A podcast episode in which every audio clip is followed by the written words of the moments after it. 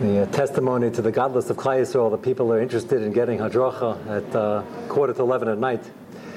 So, um, the, uh, yeah. Are you tall? You move it up. Yes. Hear you. Video can hear you. This is this hooked to the video also. It's all good. It's Yeah. all, it's all. Yeah. Okay. Second. It's not my equipment, but Um, we'll get it. there. oh, I got you. yeah, good. Second. Okay. Let me just walk it out. Testing. You're good? Yeah, you're okay? Okay. What I'd like to do, and I invite uh, people a little embarrassed to send in questions ahead of time. I might recognize the handwriting. So, um, the topics we're going to discuss, I'm going to take a spattering of common shilas that I get in a few of these areas of relationships, spousal, parents, children, the like and we'll briefly touch upon each subtopic. Each one of these is a three or four hour topic. Uh, on my website, I put some cards because I can't carry the CDs anymore. They're too many, Baruch Hashem. Uh, there's a separate series of spousal responsibilities, one, two, and three. There's one on Keep It Up Aim. These issues are expanded on all these uh, shiurim, so you can help yourself to a card after the shir. And uh, we're going to start, I hope some of these will not be negate to anybody sitting here. If you do raise your hand again, you could say you have a friend who is curious about the following uh, questions, so it doesn't have to incriminate anybody. And I'm going to start with some of the spousal issues and then move to uh, keep it of aim in both directions. I had about three, four months ago a young lady who called me. This is this is all very sensitive, so whatever you hear, keep it in the room. And on Torah Anytime and on the other websites. Uh, you might not believe this, but once in a while in a marriage, there are disputes about money. You look shocked, all of you. Um, and there's a very important, it's not a hashkaf, it's really halacha. The beauty of Torah is that there's kemat nothing that you can't find in Shulchan Aruch, if not explicitly in Shulchan Aruch, but if a Rav is passing in the Shailish, you'll be able to figure it out from Shulchan Aruch. We have a whole Masech Ksubis, which deals with these questions of who's in charge of the finances, who's in charge of the house. And most of the Shalom Bayis problems that I deal with, that any Rav will deal with, is because, unfortunately, the participants often don't know that there's an actual din, there's actual halacha, the Shulchan Aruch has something to say about almost everything they're fighting about. And they think it's just a question of midas and who's going to back down, who's going to give in, who's going to make up shara. And all these shilas come up in Shulchan Aruch. Now, when you have Shulchan Aruch and you want to be nice and go the extra mile and make up shara afterward, that's wonderful. But first you got to know what the din is. The question from a few months ago, just temper it so nobody thinks I'm taking the side of the husband or the wife. Um, a fellow um, called me and said that his wife is going to call me soon. So he just wants to give me a heads up. She's complaining about something he was getting involved in, and she, he wants to make sure I'm going to set the record straight. I love those calls. He's not going to get involved. He just wants me. He doesn't want to sway the soccer or anything. It turns out, I mean, it sounds ridiculous. It turns out that she wanted a certain decor in a room they were doing over, and he kept giving opinions. Nothing wrong. You can give an opinion once, twice. And she called and she said, Rav, I just want to know, perhaps is there halacha? Of course there's halacha. There's halacha about everything. Any halacha on who decides what color the paint is? So uh, I said, yes. He said, who is it? I said, it's you. So he said, I thought so. And I called back the husband and I said, I'm not exactly sure what your Havamina was. Why do you even have time for this? This is her nachas. She's at home most of the time. You're supposed to be in the Beis Medrash. And then I was talking to him. I realized I had not seen him in shear for three nights and he got it over the head. And I said, This is why these things happen because you're putting your nose in where it shouldn't belong. It's clear that her shibud, if you call it, to run the house and to have the meals and have the take care of the cuisine It's under her jurisdiction that she has to do it, but it's also under her jurisdiction that there's a certain amount of uh, latitude she gets in deciding what's going on. Uh, that's not as clear cut, but very obvious as the next halacha. This time, uh, wife called me, and I, I, get this from time to time in various madrigas of severity, uh, and that is who's in charge of the money. Now, I would like to report, which I can't, that you would think the good news is that if there's plenty of money, there wouldn't be any machlekes. I have found that to be almost an inverse, very, I'm very surprised, inverse relationship of, you would think like, ah, there's so much sitting in the bank and so much in, in stocks and bonds. Why would you want to argue about something like this? But that's not the case to the extent that uh, it doesn't even follow a pattern. It's probably 50 50. You would think it's obviously if there's less money, they're going to argue about who's spending it, but uh, that's not the case. It's very clear that the Gemara says in the baseline halacha that the man is in charge of uh, making the money and in charge of the finances. If uh, she agreed and she wanted to marry a Kol young man and she agreed to work for X amount of years, and she agreed to that, that doesn't necessarily mean that she's in charge of the money. She agreed to take that load for the schutz of the Yisachas Volun, if you'll call it. But if he's working and um, the money is being made and it either is covering or barely covering the bills, and the din is that he has a long list of things he has to buy for her, including yontif gifts, shalosh regalim, and he has to take care of her, and uh, he has to spend all that money. After that is taken care of, of course, the machlekes usually is how much is he supposed to be spending on her. Everybody the female But at the end of the day, it's his decision. That's not very popular in certain circles. Uh, I don't think here at the Good Convention we're going to have too much of an issue with it, I hope. Um, what I did have on a few occasions, this came up recently, where the lady asked me, she said, I work and she told me what she, she's making. She has a very high, high profile job as an executive in a firm, and uh, she makes as much money as he does. I think she makes more, but that's irrelevant.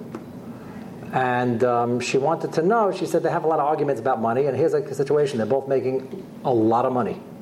We're talking combined income of over $600,000 a year which even in today's day and age should be enough to pay the bills without machlekes, but it's not working out that way. And um, she said that she had a friend who told her that she can ask for a, uh, a break, a division in the finances, and she just doesn't like arguing all the time. She'll just spend her money, he'll spend his money not a very good sign in a marriage, not a very good idea. I've had a chasna kala tell me, should we have separate accounts? The day, if you didn't hear me screaming then, you were in a different country, not a different state. It's a horrible way to start off a marriage. Not usher, by the way, do that, but uh, it's just not, uh, not a very healthy uh, thing to do.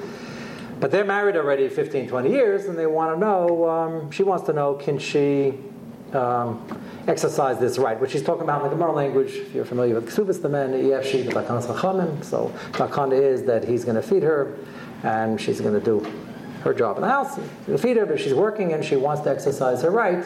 Can she do so? She asked me, I first thought started giving Musar, it's not a good idea, they work it out, it's not a way to have a marriage, it's not, not good chinuch. And she said, uh, yeah, yeah, she hears all that. What's the din? So this is just an interesting. Uh, I told her that you have the right to do it, but I just want to put one warning in place, and this is from the Shulchan Aruch from experience. I said, I had a lady call me with the Shaila years ago. I told her the same thing, and uh, it didn't work out very well, and that is that once you opt out, you can't opt in. What happens if there's a downturn in the economy and you lose your job?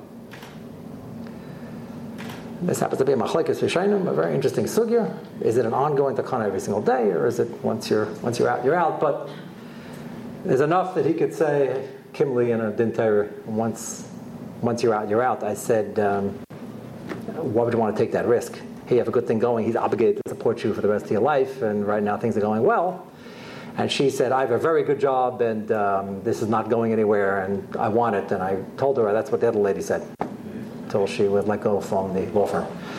So it's a risky proposition, and I encourage, I hope it's not going to get to anybody in this room, but you have heard this type of conversation before. Spouses, and there's something going around. I asked her, Would you hear this? And she said, This friend, would your friend hear? They don't learn ksubas. This is like a big sugi and ksubas. Like, did she don't learn shulchan She said, uh, All the friends know it, That we just discuss among ourselves should we exercise it now, later. I said, uh, I didn't know this lady, by the way. She doesn't daven by me. But that, I don't ask any kashas. I don't ask for names. They just call me. And I said, I don't think it's healthy. And I don't think it's a good idea for you. You're going to be very unprotected a few years down the line. After that, if she insists on it, I can't hold her back. The din is a din. But that's not what Akash Baruch Hu had in mind. That's not what Chazal had in mind. Yes? Questions allowed? Uh, yes, but I, I, I, reserve the right not to answer them because these topics are very fiery. Theoretical. Yeah. Baruch Hashem. Okay. It's only a friend of yours, yeah. No, yeah. okay. Just, uh, whatever. The, um, if it goes by the traditional Torah thing, is that he supports her and her earnings are his. Yes. Does she have the right to, before it gets to him, to direct a certain amount to her 401k? That's a very good question. That's a good question. Um, if um, the answer is no, but if she asks her husband and the company is matching funds, often they are, be silly not to, I would counsel the husband to let her do it. But the answer to your question is the husband has a right to, uh, to, to nix it. If she's getting health insurance, she's getting for the whole family, the husband's not going to want to nix it. If she wants her fancy plan, she doesn't want to be with the rest of them, and the husband's against it, but she has a reason why this doctor's on this plan and she's having the baby's not him, and she wants it uh, then he's chayiv in refuah of his wife, and if she feels it's better care, that would be more of an uphill battle. But the 401k, that shaila never got. You see, every there's always one shaila. That, that was that's interesting. Okay, so uh, so the answer is yes. The 401k he can nix, but the, the health plan he probably can't. Okay, I figured I'd start off with that because I hope it's not negated to anybody you know, but sometimes you realize we're living in America too long, and the outside influence just seep in, and like people just need a reality check of what hashkafically is right, and then uh, get everybody on the same page that there's a din and shulchan for everything. All the kids issues we're going to discuss, and the parent parental issues, and the sandwich generation, and the spousal issues, everything is in shulchan You just got to figure out which sif and which sif applies. A similar, also very sensitive topic which comes up uh, quite often in various uh, forms uh, couple get married and he learned in good yeshivas. He's now uh, working. So let's make it uh, simple for this particular shayla. He goes to work. Uh, anybody here in the room who went to work after Beis Medrash or after Kollel knows that there's a there's an amount of time, some say last 40 years, that you're just in total shock of the environment and what's going on. And, and it's a difficult adjustment, but fine, everybody has to make the adjustment wherever you're coming from. You're coming out of college, it's the same thing. And unfortunately, what happens is, which is why Rabbanim uh, exist, I hope, I, I, tell people the shul that we happen to daven here. The main purpose of the shul is for your learning and your ruchnius, and you should have a Rebbe who's looking over you. If you happen to daven here, it should be a nice place to daven also, which is an important focus on what a kehillah is supposed to be. And often I find a situation where he's a very fine Ben and he learned well in yeshiva, like for a few years he's just lost because of the shock of, of getting used to it, which is part of life. And then you got to sort of like schlep them out because you got to remind them you have a family, you got to learn with your kids, you got to learn yourself, and you got to dive. And, yeah, and that's very difficult as you're getting into a company and trying to work your way up the corporate ladder. And part of, um, if you have children, and certainly if you have boys who are going through this, they, they have to be in touch with the Rosh Yeshiva, the Rebbe, or the Rav after the Siddur Kiddushin. Uh, the Siddur Kiddushin anybody could do.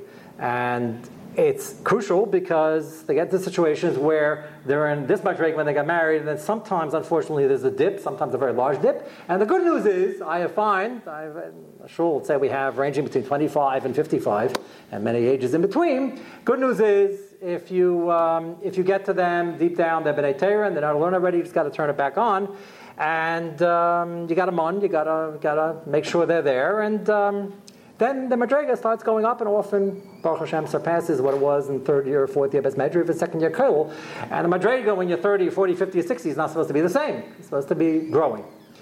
Most common problem in a marriage is when a Madrega is growing, both for him and her, but they're growing at two different rates, two different areas, and it creates a new Shalom Bayis issue where, wait a second, you're not the guy I married, and you're not the girl I married, and uh, that wasn't part of the program. Uh, this comes up in many different shapes and forms. There's a very fascinating Chuvas Chacham Sefer. Um, the men, if you want to see this inside uh, when you get home, it's a Kuf Mentes in Yeridea. This is a, a very Yisaitistic tshuva. What the original tshuva is about is not important for uh, a public share like this, but the aside he mentions, I'll quote you one line. Stam B'nai Yisrael, your average from girl, lady,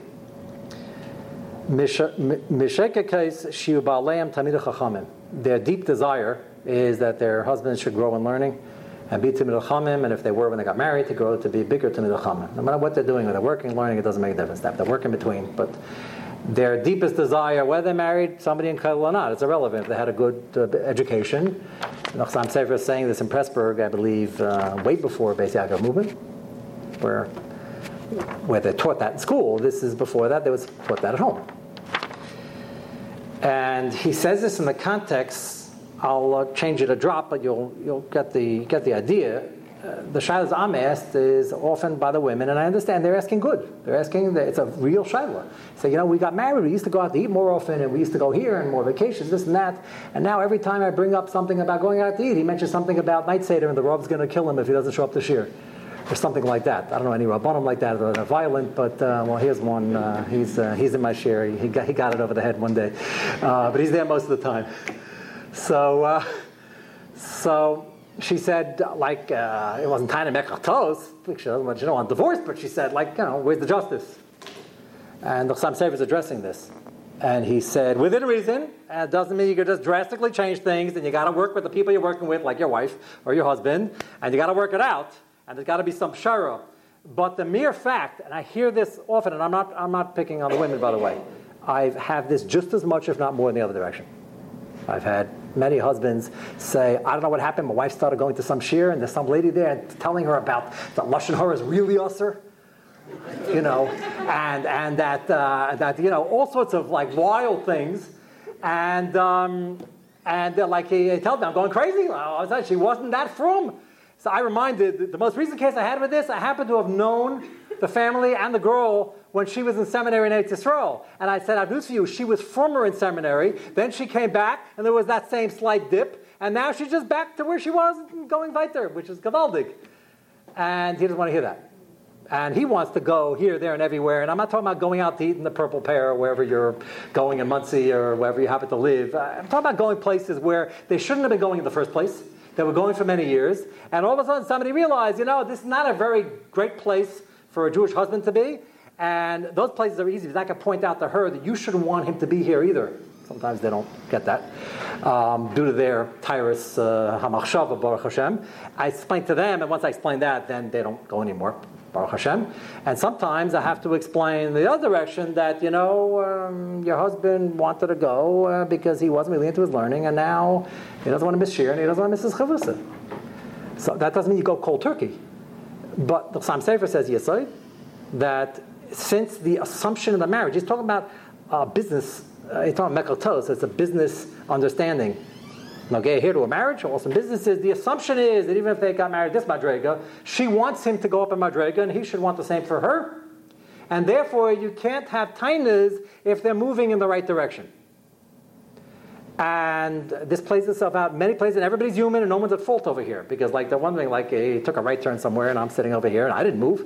So often I hear, like, and, what, and then he says the same thing about her. The answer is, yeah, Baruch Hashem, you should be pulling each other up at different stages in life and in different areas. And if you're not doing that, then you're not really a partnership, and the marriage is not really going anywhere. Allah they do have the right to raise the bar within something that's feasible and with some area of pshara that if they were going out a lot more and a lot many more vacations, there's still a chiv to spend time with each other it has to be tempered with the fact that I am now doing tshuva and I don't want to discuss the same things we discuss. I have um, my spousal responsibility part one, which was given in Flappish already like 15 years ago. I had to go back to this in four or five subsequent shiurim because people kept asking over and over and over again. And the chiddush nifla was that when you come home from work, him or her, you can't sit every night at dinner and talk lashon hara about all the people in the office and this to many people is like the greatest chiddush they ever heard, the greatest chumah they ever heard. Is that if I can't talk lashon hara to my spouse, who can I talk with? Like, what's going to be? So there's a footnote in the Be'er Mayim Chaim, for Chafetz Chaim, where he says that there are occasions, this shouldn't be coming up every night, where if you can't get out of your system, you're going to fall apart and you're going to get to Aslan, an ulcer, and it's going to be, and there's no other way, there's nobody to talk to, and there's a Ta'elis, and they could help you, and therefore it makes sense, the most sense, that it should be a spouse who you're sharing your life with. Then on occasion there's a heter. There's no blanket heter. It's my husband. So I've had men coming up to me. He says it can't be. The Gemara says ishto kagufo. Interesting. Uh, it mean like it's like you're talking to yourself in the mirror? Is that what you're trying to tiny? They said yeah, yeah. That's basically the. Not true. Uh, the heter might exist in certain situations, but you, it's few and far between. So all of a sudden he or she goes to a class in Hilchas Shmir and they come home and they say, uh, I can't discuss this anymore unless you prove to me there's a ta'elis. They say, what happened? We, we, have been schmoozing about this stuff for 15 years at dinner. So, well, we're going to talk about the weather from now on.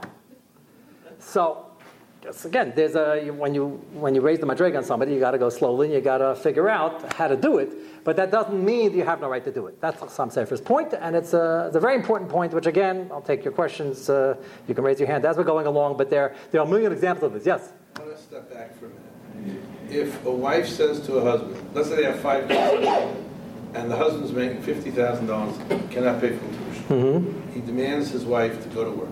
She says to pay full tuition. Just a bit. Okay. And she says to him, I'm sorry. Suva says, You got to support me. Right. Doesn't say I got to work. Right. Toodaloo. Right. Staying home and watching television all day or doing whatever. Well, if she's saying that, she should go to work. yeah. yeah. She's watching on good Shiram videos from conventions. Yeah. She doesn't want to go to work. Yeah. Does she have the right to do that? So the answer is if she's doing something that makes sense at home, uh, again, that's a very important. I'm glad you asked it because it was my next topic anyway. And if she's doing something constructive at home, not that. Uh, no, all the kids are in yeshiva. All the kids in yeshiva, and she has nothing to do, and there are only five videos in the Good Convention to watch, and she saw them already. And she kind of she's busy at home cooking, cleaning, ichves, whatever. If it's true, if she's dealing with reality, or she wants to relax a little bit, carpool. then the uh, carpool, okay, yeah, carpool in Baltimore, Taka, or, yeah, it's an all-day job, okay. so, so, so yeah, okay. So the answer is she does not have to go to work not. Does not, because now I know the yeshiva tuition committee is not going to like this answer, but if he can't pay full, then give him a break. Here's a guy who deserves a break. They give him a break.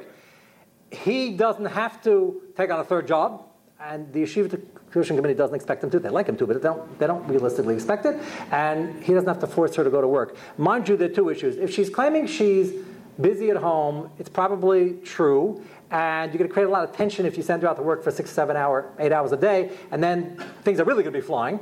So you're not mechuyev to do that. You're not mechuyev to bring more attention if you're basically have what to eat in the clothing and the yeshiva is taking the story and giving you a scholarship. So you're not mechuyev just for that reason. I would add, which is what I wanted to mention, uh, a non insignificant portion of the shilas I'm getting in the last uh, five, ten years, as more women go to the workplace. I'm not talking about cuddle here. I'm talking about where the husbands are working and they want to work because they want to work, which is the whole different schmooze maybe next year at 11 o'clock at night. Uh, but they want to work. I'm not tying it, very human. They want to. They feel like not everybody's satisfied in the house, and it's a very individual thing. And but what's complicating the fact is that, as you know, corporate America is not the cleanest environment. It never was. It's getting worse because now the whole culture is around the team, and you got to be with the team.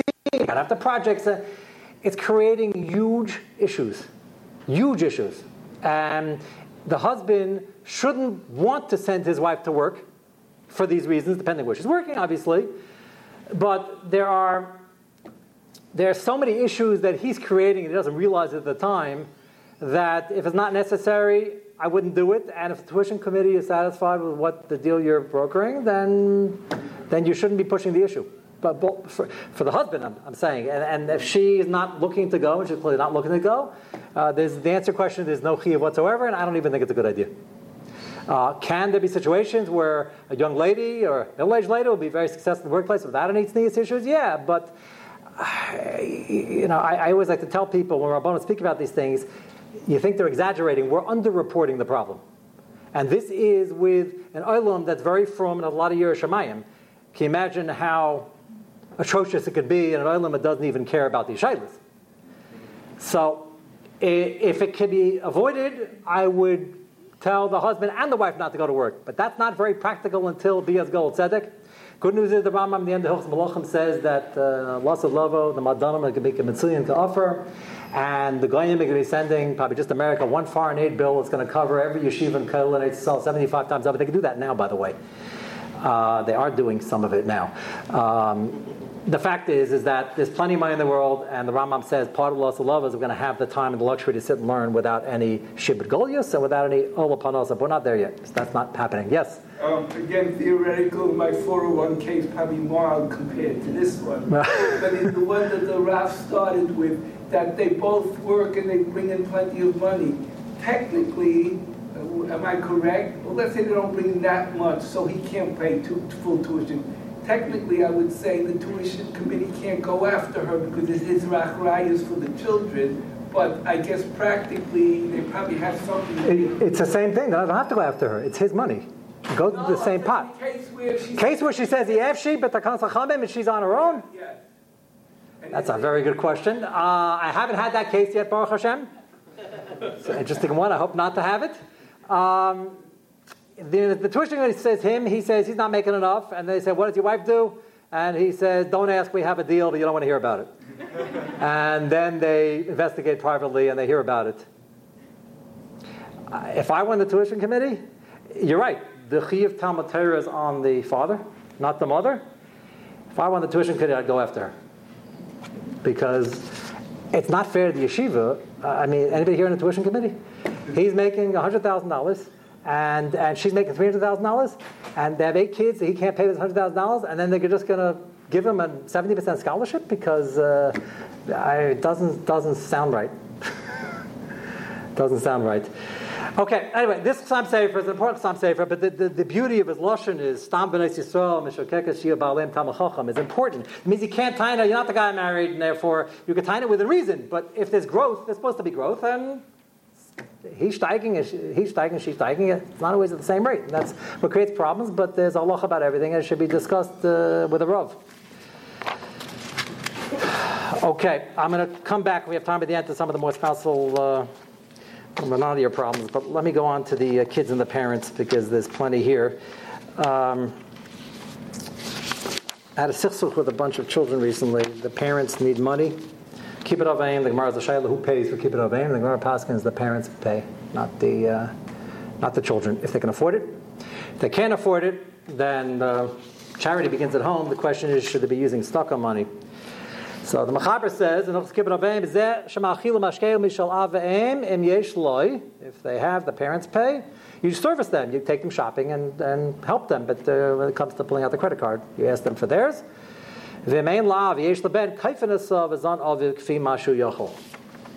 And you force the child to pay. The Rama adds, Em yada maseges, if the son can afford it, Tava ma'era lamish mafarnes aviv mimos staka shaloi. You should not use your maisa money, your staka for your parents. Technically, it's mutter. The Rama has very uncomplimentary things to say about somebody who uses maisa money. If there's not enough money and he has to use his maisa money, okay. But if he can well afford it, and the problem I had recently, I'm not sure exactly what the wealthy brother was thinking, but there were a few brothers. One was very wealthy, the other ones barely made ends meet. And the wealthy brother came with a taina to me that he was supporting the parents, the other ones weren't chipping in. I looked at him like he had three heads.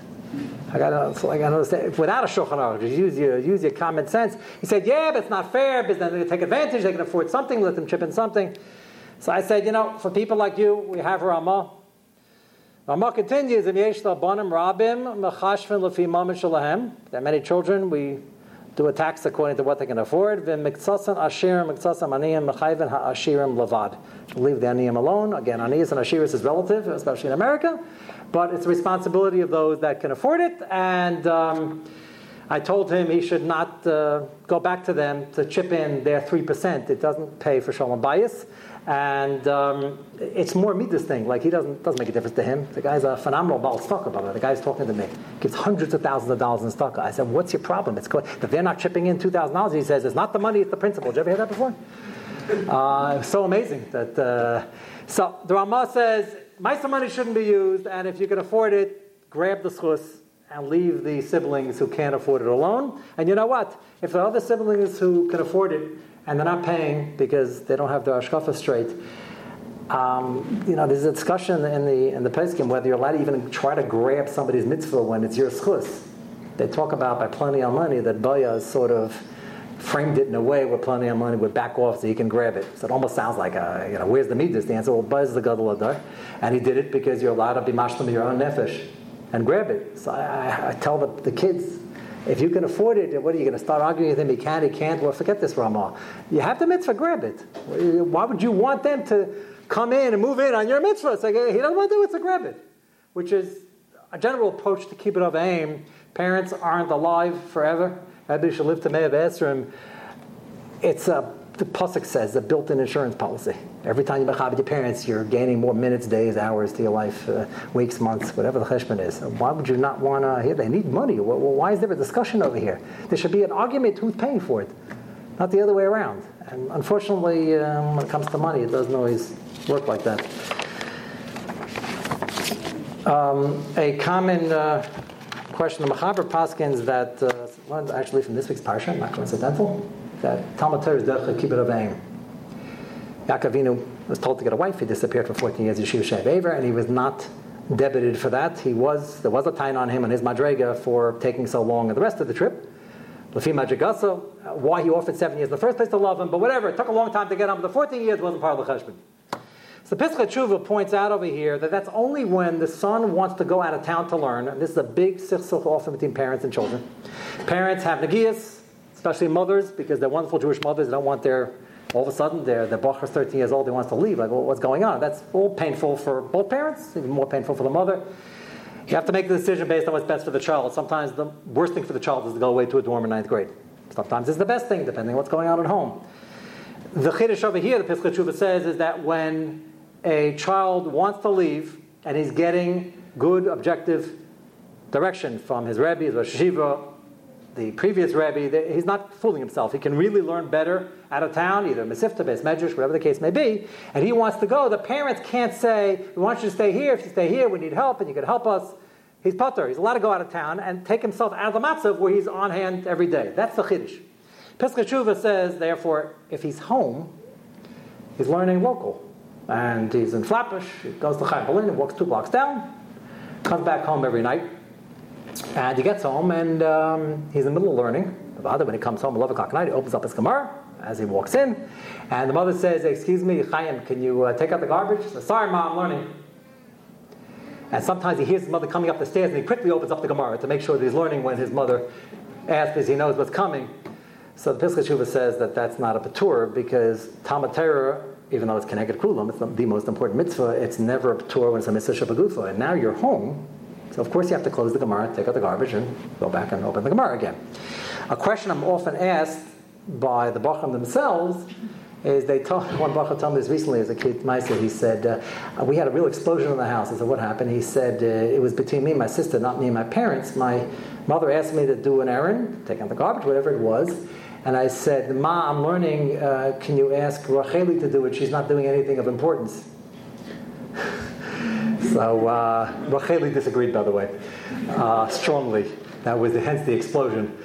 Um, now, on paper, technically, it would be Racheli's chus to let her brother, her dear brother, used to be her dear brother, uh, continue learning for the next 10 minutes rather than take out the garbage, and she can get the schus of his 10 minutes of learning. But you can't say she's obligated to do that. And if the parent asks you, it's not your job to point out that I'm Mechiv Talmud Torah and I'm learning, it's not a mitzvah shabagufa because she's not doing anything but schmoozing on the phone and therefore let her do it. That's where you gotta make sure you're in yeshiva, you come home. Parents should have the foresight not to ask a son who's learning to stop learning in the middle. Baruch Hashem, he's learning. Why would you want to interrupt him? But if they do, and you really need them, and they're home, the din is that Talmud Torah is not the kibbut avim. It's only the heter to go out of town and take yourself out of the matzav. So again, the parents should be careful where they're asking. Uh, it's a big bracha to have a child who's a masmid, and uh, if you can free him from everything, wonderful. But if there are sisters and other brothers who are not learning in the mix, that's not going to go over very well. So you have to politically figure out uh, how you're going to do it. A very common um, point of contention the Machaber says the Farish, a parent can't ask a child to do something wrong, can't ask them to do an Isser Minater, can't ask them to do an Isser Drabonon, and depending on the minig, can't ask them to change a minig. Now, here again, as parents, we always like to think the parents are the more mature of the two who are bringing the shaila. Sometimes yes, sometimes not. I've seen some very strange things. Uh, Dugma, the shaila came up many times. A child goes to yeshiva, bracha goes to yeshiva, and he wants to, he came home one day, he wants to wear a gartel. Father was livid. Father's a very firm guy, he's a Ventera, livid. He, I don't know what you're talking about. We never did this in Germany. It's not part of a Messiah. Uh, he went on and on, and he came to me. He says, Can you talk to my son? Uh, he's uh, gone off the deep end. So I didn't know what it was. I said, what it's about? He said, a gartel. I said, that's not exactly going off the deep end. It happens to be machlekes Rishonim exactly whether that's make or a din or not. Uh, Litvaks don't wear, and, and the Yekkes don't wear, it. Uh, don't wear, but it's not a very big chumrah. And uh, the father said, well, he wants to know what the din is. He feels very insulted, which is a little childish. Uh, Baruch Hashem, you should count your blessings. The child's doing something you didn't do. You have to get all uptight. But this is the way it goes sometimes. So if I can't talk to first, I tell the father, this is wonderful. I, if this is your biggest problem in life, your father wants to, your son wants to put on a gartel, sometimes he wants to grow pay. So take it and run. I, if you want to know what else is going on in the rest of the world, I can share with you some horror stories. So this is your big complaint. Sometimes that works, often it works. Sometimes he just is angry. So then the din is I have to turn to the bacher and say, I'm not saying there's no makar pi halacha, and I understand why you want to do it, but uh, leave it alone uh, Gartel is an example. I would say this with Chalav Yisrael also. This happens in many, uh, the, the child is somebody's right. He thinks Chalav Yisrael hidden one. We're having it, and it wasn't the family minute, it's causing fireworks. So the child has to know what's going to fly, and he has to know what the din is, and he also has to know which chumras the parents have a right to. Uh, to set the mandate and say, we don't do this here, and when you get married, you can do whatever you want. I just implore the parents get very nervous about these things. I had just yesterday a very fine, firm lady who called me with 20 shilas a week. And she started discussing seminary with me. Her daughter is now in the 12th grade. And um, she wanted to know can we, she use Meiser for seminary, which is a big shaila? Not for now. Depends how much the child needs a seminary or not, but her child is pretty firm already, and um, she started asking me about the Meiser and about uh, she should go to Yisrael. And then I asked her, by the way, where do you think of sending her? So she said, well, I'm thinking of this, this, and this, but I'm not sending her to that one, that one, and that one. All six were very fine seminaries. I said, what's your issue with the other one? She said, look, I don't want her coming home firmer than I am. So I said, uh, why not? You just don't want too much nachas. It's like too much olam hazeh. Like, what's the what's the issue here exactly? Um, so um, she said, no, no, it's not that. I, I, appreciate the nachas, but you know, it gets uncomfortable. We have certain family vacations back to the same Chad Gadya. There are certain places we go and certain things we do, and I don't want a bunch of arguments. So uh, I told her my bracha to you is she should come home very, very firm and she should tell you that all the things you're doing are shilas, you should ask more shilas of your Rav. That was how we ended the conversation. Uh, this is not, again, this is an example where, if you're doing something wrong, then your child says you can't force your child to come along and, and, and do these things, and you should be doing it either. So it's not a time, well, where's the kibbutz? I send them off to yeshiva and seminary. The answer is, again, you got to figure out what a din is, what a chumrah is, what a minig is, and which minhagim they can pick up, and then ask a shaila. But uh, I was a bit dismayed in a few of the cases I had. I understand why the teenager is being obstinate because he's a teenager or she's a teenager. I, I didn't really fully understand why the parents had this chip in the shoulders and they're so worried about not looking so firm in front of their kids. Uh, they should just know, loyal what the other issues are going out there, they would count their blessings. So it's Kedai to keep that in mind.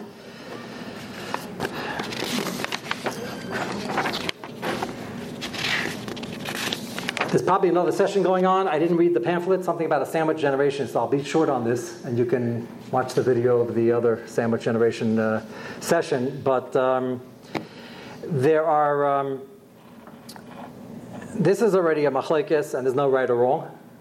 But again, with the, the nature of people, people are humans, humans, and I understand it. The shver comes to the house and I especially talk to the people. It's a crowd here ranging looks between uh, 30, 30 and 60 or 70. The Mechaber says, Chayiv Adam L'chabed Chamav. You have to mechabed your father-in-law. The Taz, almost humorously, quotes his father-in-law, the Bach, and says, my shver told me also your shviger. Very interesting. Okay, I didn't think there was a chilik, but he points that out. But then the, uh, the Shach quotes that it's not really true. It's not the same level of kibbud. It's a kibbud like Shar Zakena Ba'alma, which means that you mechab an older person, experience maybe a little more. There are other shittas that disagree and that holds on a higher level, but it's not the same level of kibbud avim. That's not a license to disrespect them. Often it's harder work, and you just got to do what you have to do. Uh, a case in point, which again, one um, son-in-law was uh, this is a grown man with children. He said. Um, I uh, have an ongoing silsuk with my wife.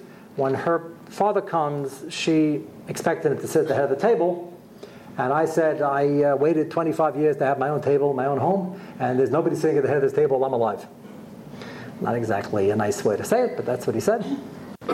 So uh, there are many Gedolim to rely on to say you don't have to give up your seat.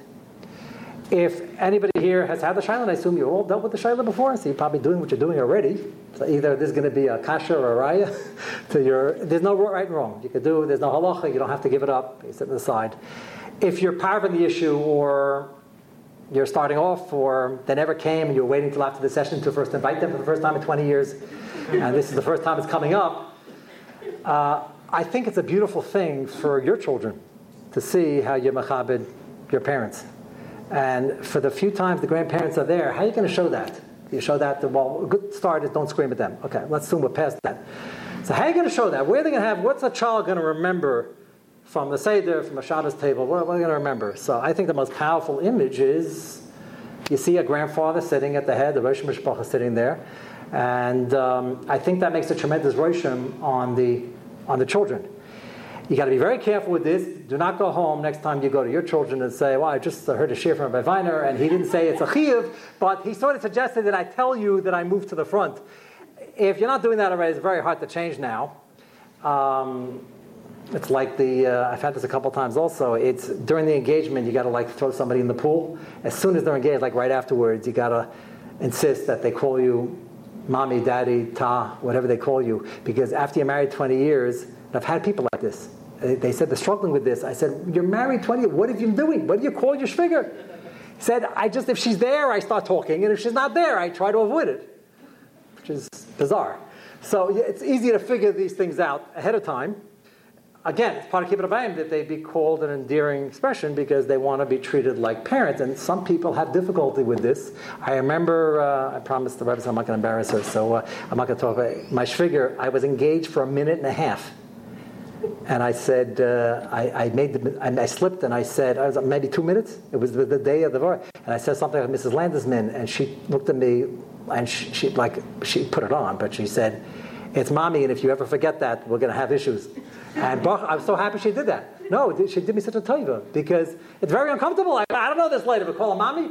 Well, you push them in, and uh, it's gavaldi. But that's part of Kibbutz Abayim. If they want that, and if you don't figure these things out early, it, it gets messy. So same thing with the sitting at the table, whatever you're doing, you're doing. Don't insist when they get married, this is the way you want it. If they offer, wonderful. But if they offer, the din is the gabbai goes over to somebody to daven, you have to turn it down the first two times to show what a humble person you are. If they offer it, you can maybe turn it down once to make sure they're sincere. And if they ask again, I think it's a good example for the grandchildren. Yes, it's not a 401k shop, is it? Uh, no. Okay. Um, uh, this is actually a Maaseh Shahaya. Um, my father, Allah Shalom, really came to us because we, since we were married, we always lived on five flights up. Right. But uh, one year, um, on Hoshana Rabbah, he hurt his ankle, and he just said he's not going to go out on Shabbos anyway. So for about 10 consecutive weeks, he came to us he insisted that I sit in my regular. And that's fine. That's fine. There's no, I'm saying there's no right or wrong over here. No, No, you can explain to the grandchildren. I offered it to Zaidi, and, and he didn't take it. I'm just saying, if anybody's straddling the fence, the power in the issue, I'm just pointing out the milas of doing it. It's the milas on what the grandchildren see, and the milas on the fact that they see you machabed. The ma'aser is a kibbutz, making kiddush, making hametzi. He is, he is running the tish. That is a kibbutz. So I, there's no downside to doing that. Uh, the downside is you're covered, but that's you know that's not such a downside.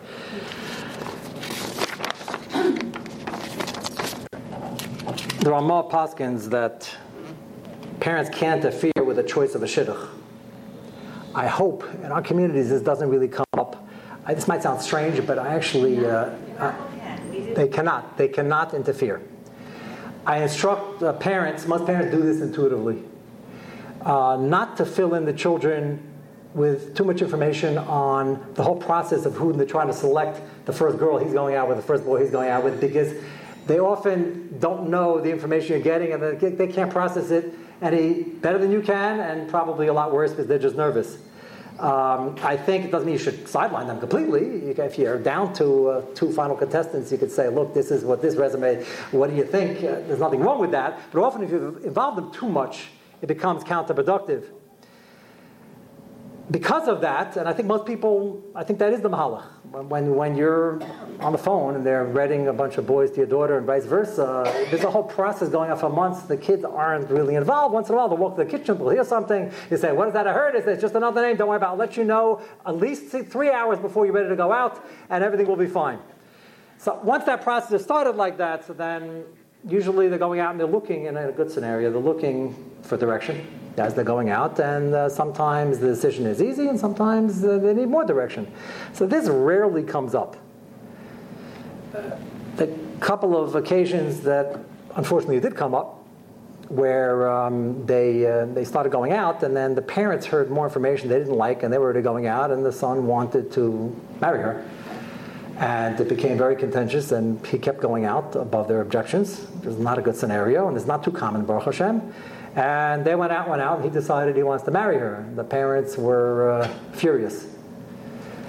And um, the son came to me, and he said, uh, you know, does the Allah have anything to say? I said, yeah, it's a fair based on Rishonim. Um, there are a number of reasons for this. One is some Rishonim hold that parents can't dictate anything about your life. They can only ask for servicing. Kibbut is servicing, and Yira is not contradicting them. This is neither of them. You're contradicting them, but it's about your decision. And you have to be with your spouse, and you're going to live with her for the rest of your life. It's your decision. Others say that it goes under a different category, that they can't tell you not to do a mitzvah, and you have a girl you want to marry, that's a mitzvah, a mitzvah, and they can't stop you because who knows, the next girl might be in a year from now or five years from now. They can't stop you. It's an afkamina. If you have, you have a mother who uh, wants their son to take vitamins, and he's away in yeshiva, one years away, and she calls up to take your vitamins. This, uh, this is an important shaila. I had this. and uh, she was afraid I wasn't eating. I can't figure out why. And um, so I, sometimes I did, sometimes I didn't. So I try to listen. You don't want to aggravate a parent, but you have to. The parents asking you to take vitamins. That's that's for my life. Do they have any jurisdiction over that? So some say they don't. Some say it's under Yira, but then you have to start arguing with them or lying, which is worse. And others say no, it's part of general kibbut aim. So over here, there are either one or two answers why the child doesn't have to listen. Either because it's his mitzvah and they're stopping him, or because it's b'chala under under keep kibbut aim. So I told the child, I said, I don't like the way this is going, and neither do you, but if your heart's really set on it, and I heard what he said, and I heard, and I sat with the parents. And uh, how do I put this delicately? Parents told me 16 different reasons why they didn't like the shidduch. There was one reason out of the 16 they didn't mention, which was reason number 17, and it's the fact is they didn't have enough money. They didn't mention that. But I knew that was the case. The other 16 reasons didn't add up. It wasn't the fig them. And I told them, I said, you know, kibbut avayim, this is not of the kibbut. They said, yeah, but it's not the kibbutz, but it's a, it's a bizayin. It can't be the of a family. I knew the son, I knew the girl, I knew her family. It was not a bizayin, it was actually a nice shidduch, and they decided it was a bizayin. Unfortunately, so I, I, I, tried a last attempt until it really got locked in to tell the son, I said, you know, the Allah is on your side, but you want to live with this for the rest of your life with this kid? He said, yeah, I can't, uh, I'm not stopping now. Nebuch, the parents never saw a chasna, never saw a bris, never saw a pidyon haben, nothing. This is this is uh, years later, nothing. So this Ramah says what he says, but it's not the Ramah's fault. It's the parents' fault over here in this case, because sometimes the kids are wrong. Often the kids are wrong. I would say more often than this, the kids aren't using their judgment, they're not as experienced. Here the parents are wrong and they have big tinus, Ariyam and um, the kid had what to rely on, and unfortunately he was right. The problem is that the parents still haven't come around, and that's not very mature. But let's hold the question because I don't want don't to get jealous. You've got three of them already. um, okay, we'll have. Um, so hopefully that will not uh, be coming up. I want to mention one other thing. And this is also very delicate, and then we'll take some shilas if anybody's awake Uh, the um, the chiyuv tochacha is very misunderstood. The tochacha in a marriage is not, you know, they tell the girls you're not his mashgiach, and you tell they tell the boys you're not her mashgiach, even though we spoke that they're supposed to be pushing each other to grow, allowing each other to grow. There's a common misconception I hear. This is uh, there are two misconceptions built in over here. Thank you. Oh, okay. Hopefully I won't need it. Thank you very much. There are two misconceptions here. You ask people about so, the first thing I hear whenever I point out to somebody a rov in the front of the shul can't get to everybody at once. And when it comes to keeping the quorum at shul, I'm always encouraging the mispalim to take care of your friends. Like if he's, if he's talking, like tell him not to talk. If you see him doing Arveya, see him talking Lashon Hara. It comes up all the time. And I said, it's your chiv just as much as my chiv. I don't get paid for this. And he's Titan I did. But I said, that's not a Rav is supposed to set an example, supposed to pass the Shaz, supposed to be mashpia, but you can't police the whole world. So the first popular answer, which is wrong, is that he might not listen, or she might not listen. The number one answer, which is wrong. There's a klal of mutar shishak and value mezidin, which means you don't want to take somebody and make them into more of a mezid. So if he's vada, not going to listen for sure. Then don't say anything because the more you say, they're just going to know more, and you make them into a mezid. It's very amazing. The Mishnah Brura, who never repeats anything, and Hilchos Yom Kippur talked about there were some women who used to eat straight into uh, very close to Yom Kippur, and they didn't have Tosefes Yom Kippur, they didn't know the din. So the Machaber says, don't tell them anything, don't make a malcha, because mutav shishog and volume is eaten. And then the Ramah adds, anytime you're giving musr, we also apply mutav shishog and is eaten. There should be a shagig, don't make them into more of a mezid. Not if it's a Beferish Pasuk, or if you don't think that even know Beferish Pasuk, so don't say anything. The Mishnah Berurah, in a period of a space of six lines, says the following thing three times. I never saw a Mishnah Berurah like this. It repeats the same thing three times. It goes in this Machaber that you shouldn't be Meicha, you shouldn't give Musa to somebody who is not going to listen anyway. Mishnah Berurah says, Dafka b'yodea b'vadai shalei kavlu memenu. Only if you know for sure, vadai means either 100%, 99%, 95%. It's not 50 50 or 60 40 or 70 30. Avobasafik Shemi Yakablu, if they might listen, even if they probably won't listen in front of you because they don't want to admit it, but if it sits in their head and they might listen, Limchas Afilu B'midi you have to make a macha, even if it's a Din D'Rabbanan. Mishra repeats two lines later, it's only a Patur Shabar Lo Shalay Yakablu Mimenu, and then a line later on Mutav Shishaykin, he says again,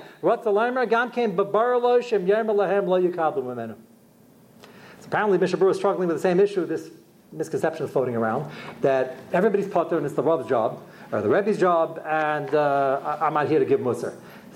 Misconception number one. Misconception number two is well, even if that's not true, but I can't give because I'm not perfect myself. I tell him, I said, what did you envision the passing of Chumash is talking about?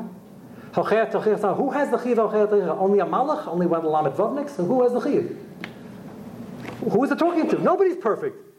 So I said, I will admit to you, if you're the biggest talker in shul, you shouldn't be going over shushing people, because that's not going to resonate. But if you're an average guy, you go over to somebody, first disarm them and tell them the truth and say, you know, I struggle with this also. I'm not perfect, and I battled this many years. I'm still battling it. Maybe let's work on this together. There's a way to give musr. So you have to do it with ava, and you have to do it with care, and you have to not insult him. And there, there, there, are a million ways to do it where it comes across as you really care. But you're not putter. This is true with spouses. You have to find the best person to give the mussar. So if she's not the best person to give the musr to her, so call his rebbe and explain the problem and have him take care of it. But it's got to be taken care of. You can't ignore it. This is true certainly of parents to children. It's called chinuch. Children to parents got to be very careful how you say it, and you shouldn't be the one saying it. Just get the message to somebody else. I've had all these many times. A child called me and they said they're doing blatant serm in the home. Uh, a bacher called me. This only happens like twenty thousand times a year. A bacher called me. She says, uh, "How do I explain to my mother she shouldn't be ordering these magazines and they should be putting more passwords in the computers and they shouldn't have unrestricted internet? Like basic, basic stuff." So I, I'm, I'm not blaming the mother more than the father that she's not as big as tzaddikus. Just the women in general are not fully understanding what we're dealing with in terms of the yetzer hara, to their, to their credit, by the way. But that, that's why it's often the modern, often the women's magazines that are there, which they just look at as fashion magazines, and they didn't realize that nobody really, everybody in the magazine accident that morning when they were doing the photo op, forgot to get dressed or something like that. Uh, just that was an accident, and they, they don't realize that they're looking at the. So the Bacham say, like, should I, should I confront them? Should I tell them to my mother? I said, no, you're handling it correctly. Find out where they daven, find out who their rov is, and and have them take care of it. So uh, I got a recent call, and after I said that, there was a long pause on the line. I said, uh, "Do you understand what I'm saying?" He said, "Yeah." He said, "You're the rov." it was an anonymous call. I don't know who's calling. Uh, so I said, "Okay, well, give me your name now, and I will um, have it taken care of." Which I did. The parents are good people. They just don't understand. It wasn't like Beferish Pizza Dick, but it wasn't something. You have Bacham around the house. You have a responsibility. And that's basic. But he handled it correctly. He knew, like, keep it eh? I'm going to start telling all my parents, giving them musr. So there's a way to do this, and you have to find the right person to give the musr. But the imagined exemption of they're not going to listen anyway is not true most of the time. Some people don't like hearing musr, never likes hearing musr, and they might object on the spot and say, leave me alone, but it'll sit in their head, and maybe you'll make a rishim later. And the second part, Again, assume you might make some consideration. The second part that who am I, me, ani, amani, and uh, I'm not worthy of this is simply not true. And everybody in Yisrael. So it's on spouses, on parents, on children, on askanim. And um, I think if it's done in a positive way, and you really show you care, we can make a tremendous ration. And every shul that has one rov, or every yeshiva, every class that has one rebbe, it can't be all over the place. And if everybody were doing their job in the the right way, I think it would be fireworks at the beginning, and then if people get the hang of it, I think it uh, can make Klal Yisrael a better place. Okay, that's enough for now, because it's a quarter to 12. Are there any quick uh, shilas, or not so quick? Yes? Getting back to a boy taking out the garbage, um, a parent who isn't paying full tuition, and the son's in Eretz Yisrael, and they want him to come, the ticket, Rosh Chodesh Nisan, is a lot more money than it will be anywhere from three days to a week earlier. Can they be Tevei the son to come home and they're not paying full tuition. Okay, let me answer. It's a very uh, difficult question because you have to answer one question before then. When is the chiyuv's, the father's chiyuv in Talmud Torah fulfilled? So you look at the Gemara. He has to. He only has to teach him all of Shas, Paiskim, Yerushalmi, Medrash, Shulchan Aruch, and then he's potter. So that means no one's ever potter. So the good news is, many Peskim say, if you get him to a point in his learning where he has the kalim to finish everything himself, which achveis, depending on the bacher, is third year Beis Medrash, fourth year Beis Medrash, fifth year Beis Medrash, sometimes earlier. So then, technically, you're putter. So right now, the father, if he's calling from Eretz Yisrael, he's second year in Brisker already. He's probably past that point already. The father doesn't have any chiv in the first place. So Hayesi doesn't have a chiv. Then he could say, look, I'm paying for it because I want the nachas and I want you to learn, but I can't afford if you don't come back three days earlier. Do me a favor, when you come back three days earlier, we promise we won't ask you to take out the garbage. Come straight from the airport, have a coffee, go to the Beis Medrash. And yes, he doesn't have a chiv to pay in the first place, he could certainly ask for that. If he had a chiv, then that would be a different story. But I believe at that point he doesn't. Okay, I guess the rest of the questions, yeah. Back to uh, Minhagim for a minute. Um, eating a Sukkot Shmini. I was afraid somebody would ask that. Okay, you're talking to a card carrying Litvak, so, so this is going to be a little dangerous. But everybody, everybody knows the Sugya knows one of the most difficult Chassidish and Hagim to be Miyashiv is not eating a Sukkah Shmini Atzeres. Uh, I say difficult, not impossible. The Rishonim already mentioned the minig, and they say it was only when it wasn't cold, and in Poland it was cold. Whatever the case is, if the child comes home, I've had this many times, like every sukkah, I deal with this. And usually the children are bringing up at the parents, and the children just learned the sukkah, and they say, you know, this is really schwer. And they really have to eat the sukkah. So I usually, if the parent comes to complain, I pull the bacher aside. I said, you're 100% right. It's an old shaila, but there is what to rely on. And if it's really going to be World War III, just follow your parents. If they'll allow you to wash outside and then have a mind and go in, have, uh, have some uh, shackle or whatever. They allow you to play, which most of the time they will if you do it nicely without stepping on their toes and they're covered.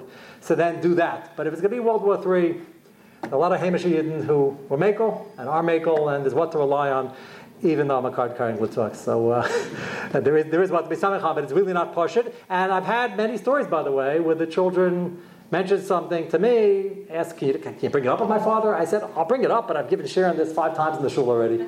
And each time I give shir, I, t- I say you can keep your minig. I'm not trying to change somebody's minig, but you should know it's, it's, it's a sugya. often I tell the father, and the father said, you know what, this is my nachas. I sent the yeshiva. I'm interested in if you tell me that uh, there's a hiddur and it's not snowing out, um, we'll go out. And I've had some very happy endings with that also. But halacha lemaisa, I tell him not to start off if it's going to be a major mochama. Okay, one more, and then we'll. Um, Just an hour, I saw in the Sefer of Nosson Wachtfogel, they asked in the shower about a bacha who wants to do a shidduch against his parents' will. Mm-hmm. So he could, the Ramah says you're allowed to do it, but there's no bracha in the shidduch to do against the parents. Eh, There's no bracha in this scenario. I told you there's still not a bracha because they're still fighting out of Yamazet. But I couldn't convince him. I warned them of that. I said, this is going to be a machlekes the next 20 years. Your parents are not back. They're very into their cover. They're not backing down. That's no problem in the first place. They went into their cover. And Right, he ends- You should try to convince them to do the otherwise it's best not to do, there's no bracha. yeah, but I couldn't talk the bracha out of it. And, and Lamaisi, said, Allah Lamaisa. Can I do it? I couldn't, couldn't stop him. Okay, thank you for listening. We'll take the private shilas. Uh,